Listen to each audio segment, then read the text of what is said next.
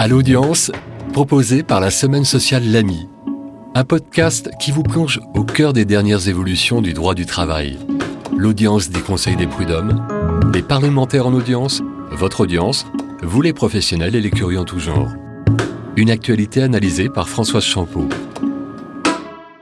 Faites du sport. L'injonction semble incongrue en milieu professionnel.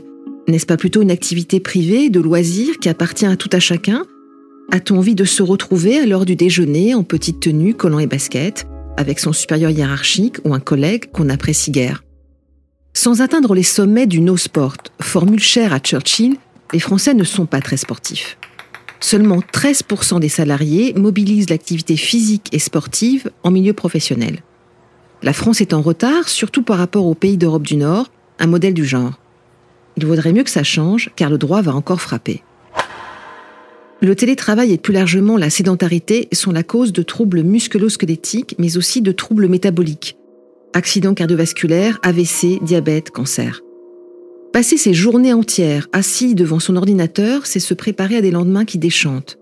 C'est fâcheux, mais en quoi l'entreprise est-elle concernée? L'employeur est tenu à l'égard de ses salariés d'une obligation générale de sécurité.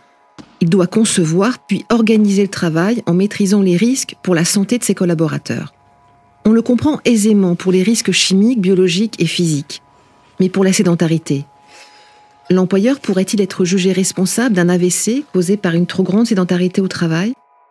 Dans cette hypothèse, un juge ne pourrait-il pas considérer qu'il a méconnu son obligation de sécurité et le condamner? Le ministère des Sports s'inquiète.